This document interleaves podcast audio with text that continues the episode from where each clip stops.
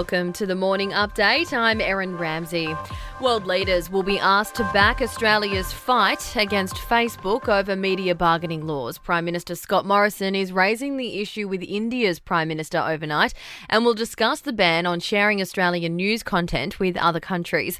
Trade Minister Dan Tehan is urging Facebook boss Mark Zuckerberg to resume talks on the issue. Potentially, what we saw was them trying to use a negotiating tactic, which I think backfired on them. That's how I would describe it as a, as a pretty clumsy negotiating effort that I think has not worked. The federal government is being urged to develop a national definition of family and domestic violence. It's one year today since Hannah Clarke and her three children were murdered by her partner in Brisbane. Labor Senator Jenny McAllister says Queensland is looking to criminalise coercive and controlling behaviour and the federal government needs to play a role. A national definition of domestic abuse, which included coercive control, would be a really important starting point to make sure that all of our government services are responding to this very important issue. Syringes designed to extract the maximum amount of the coronavirus vaccine won't be available when the national rollout begins on Monday. The so called low dead space syringes are designed to minimise waste during an injection. Australia is still waiting on a delivery amid a global shortage. And former Prime Minister Malcolm Turnbull says women are systematically treated with disrespect at Parliament House in Canberra.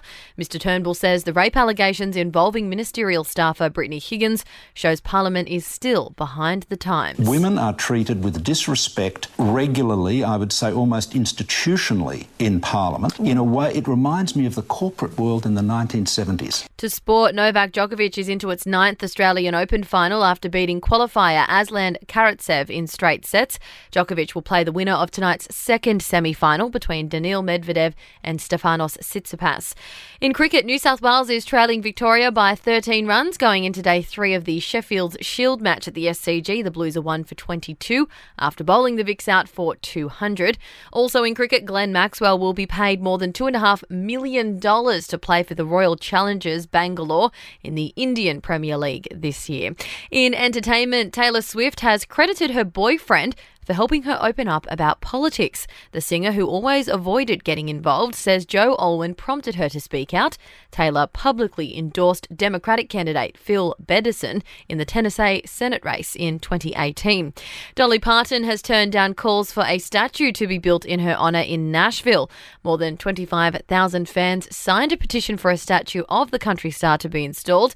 However, Parton says while honoured by the move, she doesn't think, given all that's going on in the world, that putting a statue of herself on a pedestal is appropriate at this time. And The Weeknd has received a custom diamond Super Bowl ring for his halftime show performance in Tampa. The one of a kind piece was designed by celebrity jeweler Elliot Eliantte.